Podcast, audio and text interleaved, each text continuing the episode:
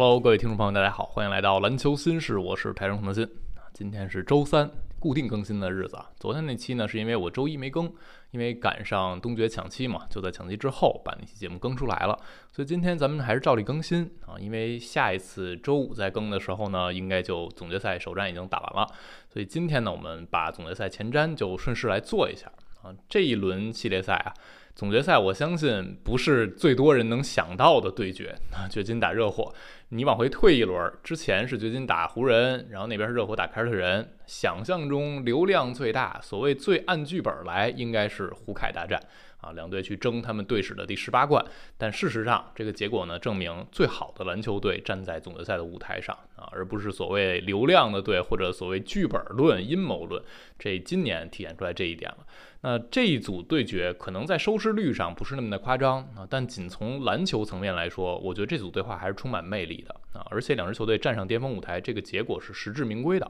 掘金是常规赛西部的第一，他们季后赛是十二胜三负，是领跑所有季后赛球队的。而热火呢，是以八号种子的身份先后淘汰了常规赛第一的雄鹿，常规赛第二的凯尔特人啊。他们两支球队，掘金和热火，在季后赛里都从来没有在任意一轮系列赛里大比分落后过。巴勒和约基奇显然也可以被称为今年东西部季后赛最好的球星啊，两边一边一个，而且这两支球队无论谁夺冠都会是新的历史啊。热火这边夺冠呢，他们就会是 N B A 历史上第一支黑八冠军啊，而掘金这边他们从来没有进过总决赛，从来没有拿过总冠军啊，所以他们捧杯就是队史第一座总冠军奖杯。想预测这一轮对决，表面上看起来当然是挺容易的，我相信大家已经也看过很多、听过很多啊，看好掘金的一定是大多数啊，几乎是绝大多数。那回望常规赛的两次交手，掘金是都赢了热火队啊，但那两次交手参考价值也不是那么的大。第一次交锋的时候，热火首发还有西罗，还有海史密斯，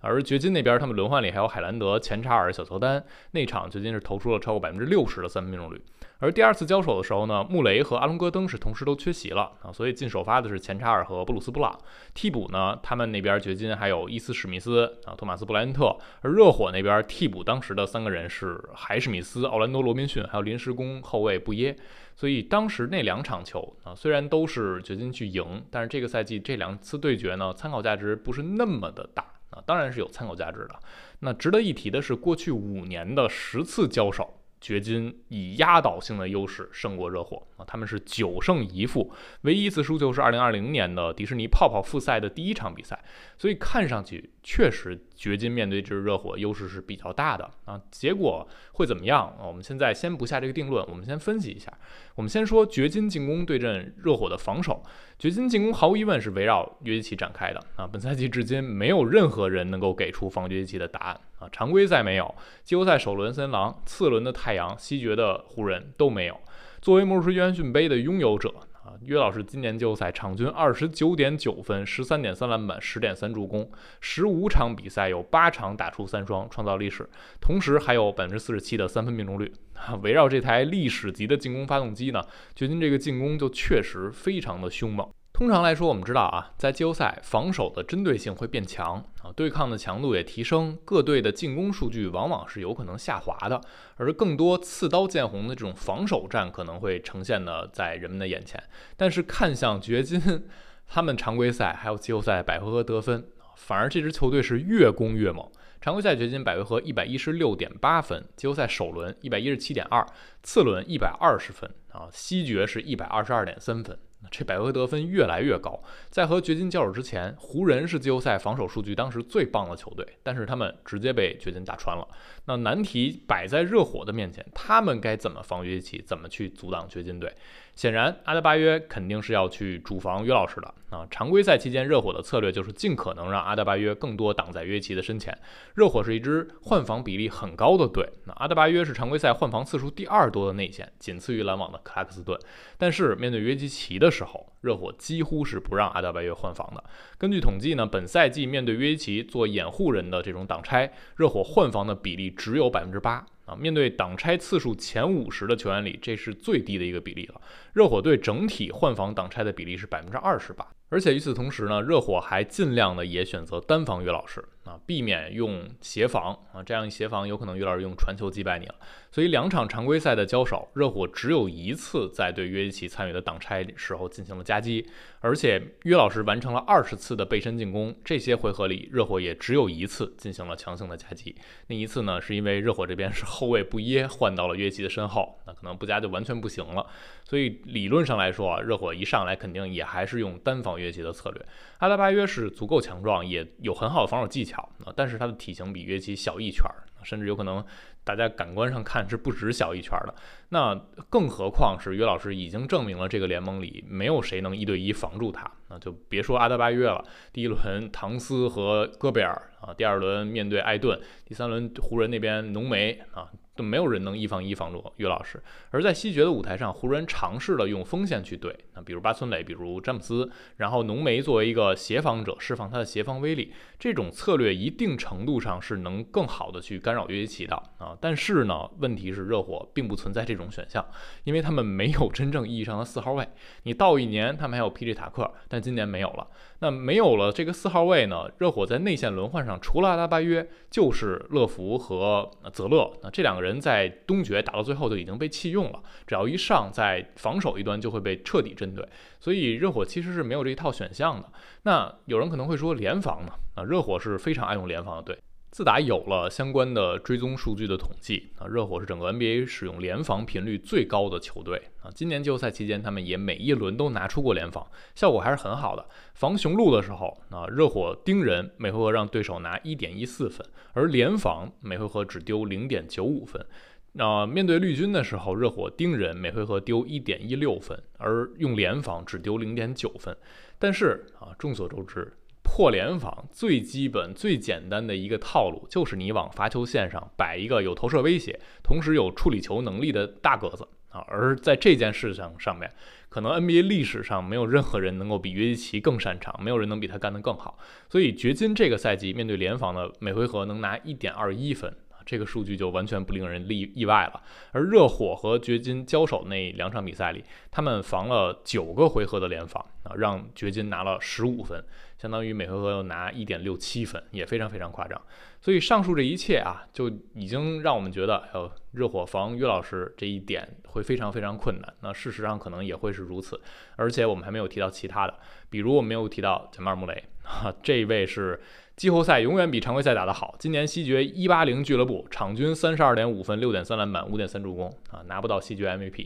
就是因为约老师是更好的进攻者。所以这个穆雷这一点对热火来说也非常难防啊，因为热火今年季后赛之旅还没有碰到过这个级别能够把控运和投射威胁结合在一起的后卫。之前可能他们碰到最好的是布伦森，而布伦森呢又是一个不像穆雷这种是挡拆外线有巨大的投射直接拔的这种威胁球员啊，他是更喜欢靠近篮筐的，所以打下来热火也没有面对过这个级别的后卫球员。再加上掘金有很好的角色球员的配角啊，小迈克尔·波特啊、波普，他们的三分球的威胁都很大，以及冲击力十足的阿隆·戈登啊、布鲁斯·布朗。热火这边没有四号位，谁去面对戈登的这个冲框也都是很大的问题。所以看上去热火想要封锁住掘金的进攻是非常非常困难的。那么换到另一头是说热火的进攻，掘金的防守。掘金是打出了季后赛最好的进攻数据，百回得分是最高的，那这主要是因为他们能创造出最好的机会。而热火他们打出了季后赛百回合第三高的得分，但他们不是靠创造好的机会，或者说不完全是，他们更多的靠的是打进球的能力。这个词儿或者说这种说法，篮网球迷应该非常的熟悉，也就是把那些看上去不能进的球都投进了。这个是今年季后赛的热火，基于投篮人的水准啊，他的出手位置，包括防守人的距离。数据统计呢，可以给出一项叫做啊投射质量，或者理解成预期的命中率。那掘金就是季后赛投射质量最高的队，而热火是在十六支球队里排名第十五啊，倒数第二。但是他们是实际命中率超过预期命中率最多的队，也就是他们投进了那些人们以为进不了的球。常规赛期间，热火三分很差啊，今年 百分之三十四点四 的命中率是联盟倒数第四的，而且季后赛期间还没有了 C 罗，大量没有 C 罗。C 罗是常规赛热火今年常规赛投的最好的球员啊，三分球啊，百分之三十七以上三分命中率，产量也是最大的。但是季后赛在大量缺少 C 罗的情况之下，热火反而成了全联盟最准的三分队啊！你上哪说理去？他们的投射在轮与轮之间也有很大的这种波动啊！第一轮打雄鹿百分之四十五的三分球，第二轮打尼克斯缓冲一下，去回调一下百分之三十点六，而东决打绿军又投上来了百分之四十三点四。所以从某种程度上来说，面对掘金队，热火进攻会非常依赖他们的三分手感。如果凯莱布马丁、文森特、邓肯罗宾逊啊这些人还能延续东决那样的手感，他们仨东决三分命中率都超过百分之四十八，那没有任何一支球队能够真正所谓的防死热火啊！毕竟你这些球员都投射已经完全超出自己的正常水准了。但是我们知道，热火不是勇士啊，他们的绝对核心进攻中轴不是一个超级射手啊，金巴勒不是这样的射手，他是更以攻坚、更以打啊制造对抗、制造杀伤去建场的这样的一个球员。而东决赛场上，绿军的锋线资源已经啊慢慢的显现出来，能够给巴勒制造很大的麻烦了。最后两场球，巴勒运动战四十九中十七，抢七那场巴勒的真实命中率是不到百分之四十九的。而说到防巴勒的资源啊，掘金这边有一个可以被一定程度上称为巴特勒终结者的家伙，这个人就是阿隆戈登。过去三个赛季啊，面对阿隆戈登的防守，巴特勒每百回合只能拿 十一点四 分，有效命中率 百分之二十六 啊。在面对任意对位自己至少一百回合其他球员里，在这三个赛季里，巴勒百回合至少也能拿 二十九点三 分，有效命中率也至少要超过 百分之三十五 啊。所以面对戈登和面对其他的那些防守者是有一个巨大的差距的。当然了啊，这个对位的样本也不是那么大啊，一百五十八个回合，而且阿隆戈登面对的也只是一个常规赛版本的巴勒，那他到季后赛可能不一样。但是戈登已经反复证明了自己能够连续的对抗杜兰特、詹姆斯这个级别的锋线球员，他显然能够给巴勒制造很大的麻烦。当然，我们需要注意啊，初始对位可能没有那么重要啊，因为热火一定会帮助巴勒去找换防的目标啊，找更好的进攻的靶子，比如贾马尔·穆雷啊。上一轮的时候，詹姆斯有很多去吃穆雷的回合，但是反过来说，掘金已经通过那一轮更好的找到了藏住穆雷的办法啊，他们不再简单粗暴就把穆雷换到詹姆斯面前了。而且金巴勒投射威胁其实还不如詹姆斯大啊，虽然他的三分命中率可能看上去比詹姆斯今年季后赛好，但是他的三分球出手也更少，所以在这一项上，掘金防守端也可以利用啊，怎么通过挡拆的时候一些变化，不让穆雷换到巴勒的身前。而除了穆雷呢，其他那些点啊，巴勒当然也能打，打小波特，包括打布鲁斯布朗，甚至打波普，但是也不会那么轻松了啊。而且有了绿军这一轮防巴勒的经验，掘金这边的防守者肯定会反复的去看录像去研究。所以总的来说，常规赛掘金是中等的防守球队啊，到季后赛缩短轮换，他们的防守变得更坚实了。布朗、波普啊，这两笔引援的效果是不断体现的啊，他们追挡拆、及掩护能力非常非常强，而约老师防挡拆这个漏洞也远没有人们想象中那么夸张啊，并不是每支球队都有极致的空间，都能让约老师处于一个没有办法防的位置啊，因为掘金这边有大量的会有一些中路的协防刷卡去保护约老师的。那斯波还可以考虑一招，是用阿德巴约去发动挡拆。阿德巴约是有这能力的，虽然阿德巴约没有远投的威胁啊，但是他有手递手能力啊，能和其他的射手进行二次配合，所以理论上约老师也不敢沉在特别深的位置啊，完全不管阿德巴约打挡拆。那当约老师去防挡拆的时候，就有可能一定程度上改变掘金的防守，让他们的防守嗯有一些麻烦，或者说有一些混乱。因为约老师本身他不擅长去防持球人啊，因为常规赛期间他防持球人只防了三十一个回合，而防挡拆人是防了二两千九百五十七个回合，这个比例是天差地别的，所以有可能让约基奇处于一个不太习惯的防守环境里。那这是不是能带来一些变化？那这些是热火需要考虑的啊。所以总的来看，结合主场优势，结合总决赛之前啊，掘金这边休息了那么长时间，养精蓄锐，他们的健康状况也更好。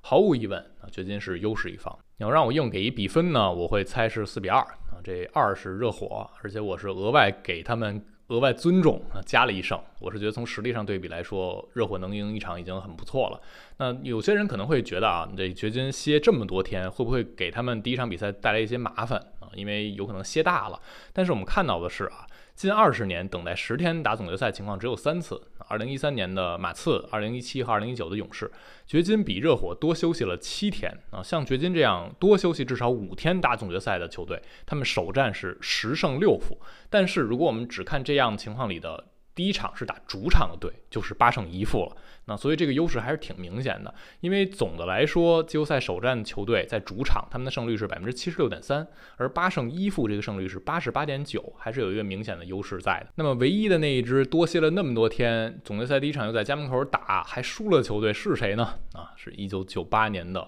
犹他爵士队，他们输给的是最后一舞的芝加哥公牛。所以我们就看看吧啊，理论上来说，掘金第一场是能拿下，他们这一轮也有很大优势。但是热火早已经习惯了被当成下狗，他们早已经享受这种被看清的感觉。我们就希望这一轮能够给我们带来更多的变化，更纯粹的篮球的享受啊！希望大家能期待这一轮系列赛。当然，大家可以把自己对这一轮总决赛的预测啊留在评论区里。您觉得掘金几比几热火，都可以发表自己的看法，我们最后回头看看谁是真正的预言家。好了，今天我们就聊这儿，感谢大家收听，我们下期再见啦，拜拜。